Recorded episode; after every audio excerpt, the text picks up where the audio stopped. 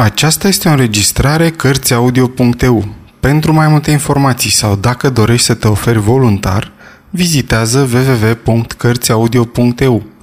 Toate înregistrările Cărțiaudio.eu sunt din domeniul public. Jules Verne Insula misterioasă Partea 1, capitolul 5 Amenajarea șemineului Importanta problemă a focului Cutia de chibrituri Cercetare pe plajă Întoarcerea reporterului și a lui Neb. Un singur chibrit.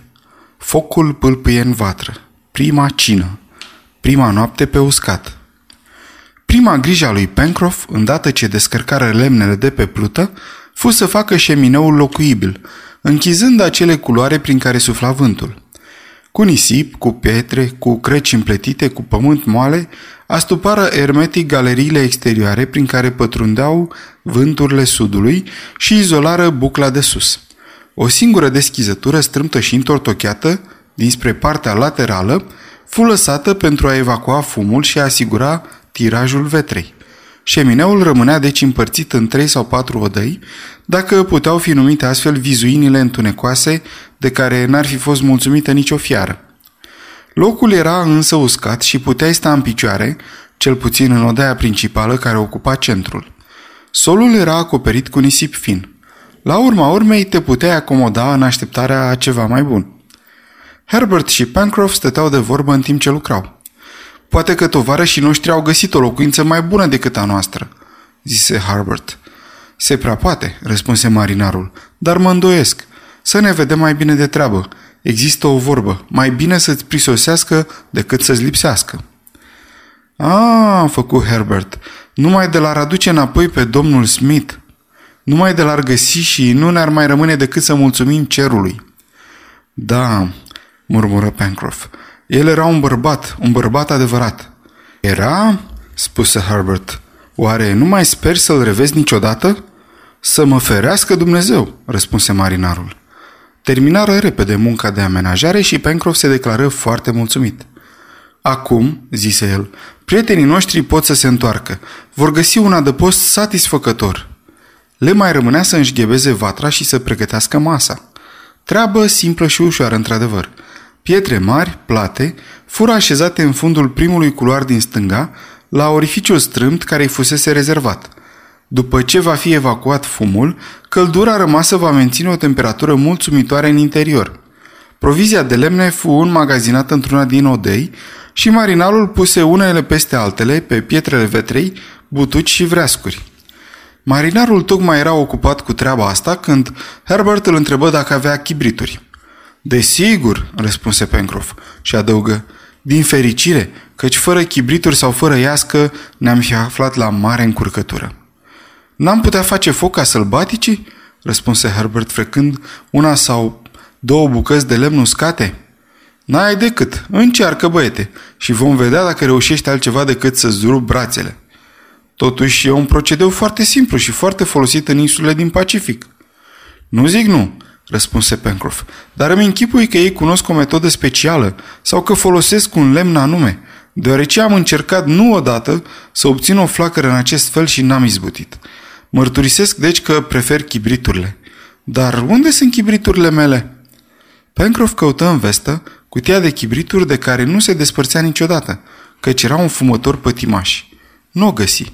Scotoci buzunarele pantalonilor și spre marea sa mirare nu găsi nici acolo cutia.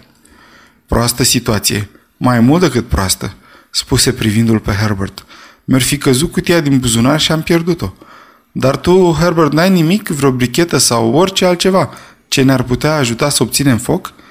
Nu, Pencroff. Scărpinându-se în cap încurcat, marinalul ieși urmat de tânăr. Amândoi căutară cu cea mai mare grijă pe nisip între stânci, lângă malul râpos al râului, dar în zadar. Cutia era de cupru și n-ar fi putut scăpa privirilor lor. Pencroff, întrebă Herbert, nu cumva ai aruncat cutia din acelă? M-am ferit să fac una ca asta, răspunse marinarul. Dar când ești scuturat atât de tare cum mi s-a întâmplat nouă, nu e de mirare să dispară un obiect atât de mic. Mi-a zburat până și pipa. A naibii cutie, unde poate fi? Marea se retrage, spuse Harbert. Hai repede la locul unde am fost aruncați pe pământ. Era puțin probabil să mai găsească cutia pe care valurile trebuie să o fi rostogoli printre preticele în timpul fluxului, totuși nu era rău să caute și acolo. Herbert și Pencroff se îndreptară repede spre punctul unde aterizaseră în ajun, la aproximativ 200 de pași de șemineu. Căutarea a mănunțit printre pietre și între scobiturile stâncilor, fără niciun rezultat. Dacă a căzut în acest loc, trebuia să fi fost luată de valuri. Pe măsură ce marea se retrăgea, marinarul scotocea prin toate crăpăturile stâncilor fără a găsi însă nimic. Într-o asemenea împrejurare, pierderea era gravă și, pentru moment, ireparabilă. Pencroff nu și ascunse dezamăgirea. Avea fruntea încruntată. Nu scotea nicio vorbă. Herbert încercă să-l consoleze făcând observația că, oricum, chibriturile ar fi fost udate de apa mării și n-ar mai fi putut fi folosite. Nu, băiete, răspunse marinarul. Erau într-o cutie de cupru bine închisă. Și acum, ce-i de făcut? O să găsim cu siguranță un mijloc de a ne procura foc, spuse Herbert. Domnul Smith sau domnul Spilett n-au să rămână în pană ca noi. Da, răspunse Pencroft, dar până atunci nu avem foc, iar tovarășii noștri nu vor găsi decât o masă săracă la întoarcerea lor. Dar, replică cu promptitudine Herbert, nu se poate ca ei să n-aibă nici iască, nici chibrituri. Mă îndoiesc, răspunse marinarul dând din cap. În primul rând, Neb și domnul Smith nu fumează și tare mi teamă că domnul Spilett și-ar fi păstrat mai degrabă carnetul de note decât cutia de chibrituri. Herbert nu răspunse. Pierderea cutiei era în mod evident un fapt regretabil. Totuși, tânărul era încredințat că, într-un fel sau altul, vor face rost de foc. Pencroff m-a experimentat, cu toate că nu era deloc omul care să se lase tulburat de un fapt mai mult sau mai puțin însemnat, nu judeca la fel.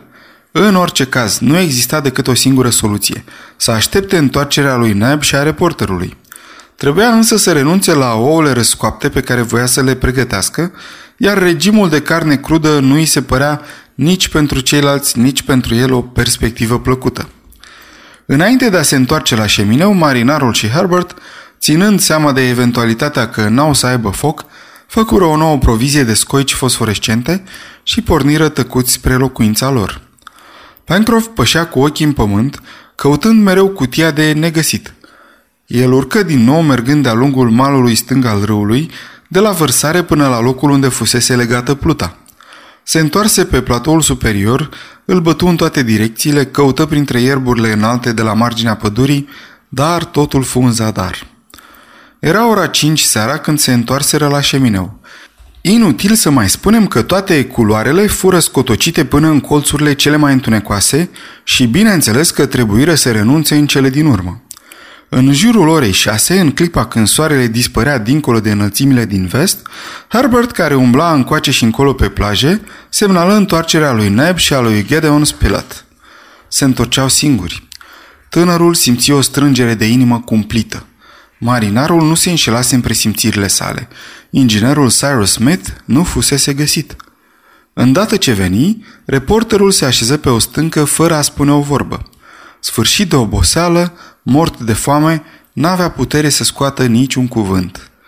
Cât despre Neb, ochii săi înroșiți dovedeau cât de mult plânsese, iar alte șiroaie de lacrimi, pe care nu și le putea stăpâni, spuneau prea limpede că pierduse orice speranță. Reporterul relată cercetările întreprinse pentru a-l găsi pe Cyrus Smith. Neb împreună cu el străbătuseră coasta pe o distanță mai mare de 8 mile, deci mult mai departe de punctul unde căzuse penultima dată balonul, când dispăruseră inginerul și câinele top. Plaja era pustie. Nici o urmă, nici o amprentă, nici o pietricică proaspăt răsturnată, nici un indiciu în nisip, nici un semn de pas omenesc pe toată această parte a litoralului. Era evident că niciun om nu trecuse pe această porțiune a coastei. Marea era tot atât de pustie ca și țărmul și tocmai acolo, la câteva sute de pași de coastă, își găsise inginerul mormântul. În acea clipă, Neb se ridică și cu un glas care vădea cât de puternică era speranța ce să lășluia în el, spuse Nu, nu, nu a murit, nu, nu se poate, el să moară, ei, aș, eu poate, sau oricare altul poate, dar el niciodată. E un om care scapă și din foc. Apoi îl părăsiră puterile. Ah, nu mai pot, murmură el. Herbert alegă spre dânsul. Neb, zise tânărul, o să-l găsim. Dumnezeu ne-l va înapoia. Până una alta vă fi foame. Mâncați. Vă rog, mâncați ceva. Și spunând acestea, oferi bietului negru câțiva pum de moluște, slabă și neîndestulătoare hrană. Neb nu mâncase de multe ore, dar refuză. Fără stăpânul său nu putea sau nu voia să mai tărească. În cel privește pe Gedeon Spilett, el devoră moluștele. Apoi se culcă pe nisip la poalele unei stânci. Era istovit, dar era calm.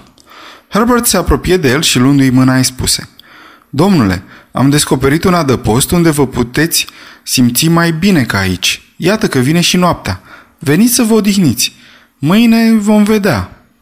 Reporterul se ridică și, călăuzit de tânăr, se îndreptă spre șemineu. În acea clipă, Pencroff se apropie de el și, cu tonul cel mai firesc, îl întrebă dacă din întâmplare nu avea un chibrit. Reporterul se opri, se căută prin buzunare, nu găsi nimic și spuse Aveam, însă a trebuit să arunc totul. Marinarul îl chemă atunci pe Neb, îi puse aceeași întrebare și primi același răspuns. Blestem! strigă marinarul care nu se putuse stăpâni. Reporterul îl auzi și se apropie de el. Niciun chibrit? întrebă el. Niciunul și, în consecință, nici foc. A, strigă Neb, dacă era aici stăpânul meu, el ar fi știut să vă facă rost. Cei patru naufragiați rămaseră nemișcați și se priviră nu fără neliniște. Primul care întrerupse tăcerea fu Harbert. Domnule Spilett, rosti el, sunteți fumător. Întotdeauna ați avut chibriturile la dumneavoastră. Poate că n-ați căutat bine. Mai căutați. Un singur chibrit ne-ar fi de ajuns. Reporterul se scotoci din nou prin buzunarele pantalonilor, jiletcii, jachetei și în sfârșit spre marea bucurie a lui Pencroff și numai puțin spre marea lui surpriză, simți o bucățică de lemn în căptușeala jiletcii. Degetele sale apucară prin stofă bețișorul, dar nu-l puteau scoate. Părea să fie un chibrit, doar unul. Trebuia deci mare atenție ca nu cumva să zgârie fosforul. Vreți să mă lăsați pe mine?" îi spuse tânărul. Și cu foarte multă iscusință, fără a-l rupe, izbuti să scoată bețigașul, nimicul acela care avea o atât de mare importanță pentru bieții oameni. Era întreg. Un chibrit!" strigă Pencroff. A, e ca și cum am avea o cutie întreagă. Luă chibritul și urma de tovarășii săi se întoarse la șemineu. Această surcică, resipită cu atâta nepăsare în țările civilizate și care n-avea nicio valoare, trebuia folosită aici cu cea mai mare precauție. Marinarul se asigură că era uscat. Apoi spuse, ne-ar trebui niște hârtie. Poftim, răspunse Gedeon Spilett după oarecare șovoială rupând o filă din carnetul său. Pencroft luă foaia de hârtie pe care i-o dăduse reporterul și se ghemui în fața vetrei. Așeză sub vreascuri câțiva pum de iarbă, de frunze și de mușchi uscat, astfel încât aerul să poată circula cu ușurință și să aprindă repede lemnul putrezit. Apoi Pencroff răsuci petecul de hârtie în formă de cornet, așa cum procedează fumătorii de pipă când e vânt puternic, după care îl introduse printre mușchi. Luând după aceea o bucată de rocă necioplită, o șterse cu grijă în timp ce îi se întețeau bătăile inimii. Frecă ușor chibritul ținându-și răsuflarea. Prima încercare nu dădu niciun rezultat. Pencroff nu apăsase destul de puternic, temându-se să nu sară fosforul.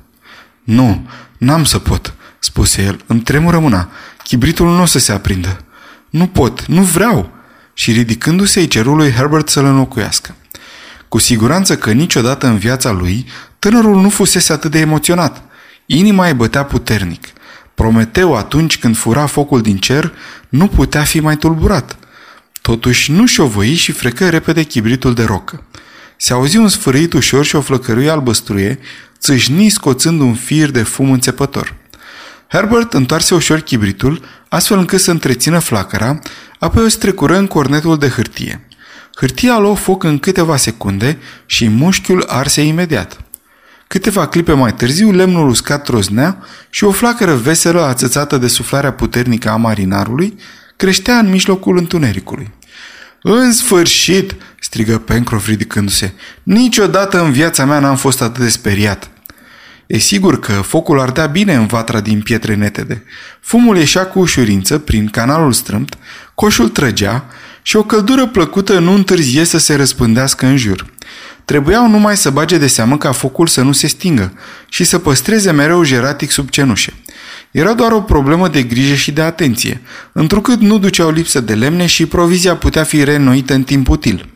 Pencroff se gândi mai întâi să folosească focul pregătind o cină mai hrănitoare decât scoicile fosforescente. Herbert aduse două duzini de ouă, reporterul, rezemat într-un colț, privea aceste pregătiri fără a spune nimic. Trei gânduri le obsedau. Cyrus mai trăiește oare? Dacă trăiește, unde se află?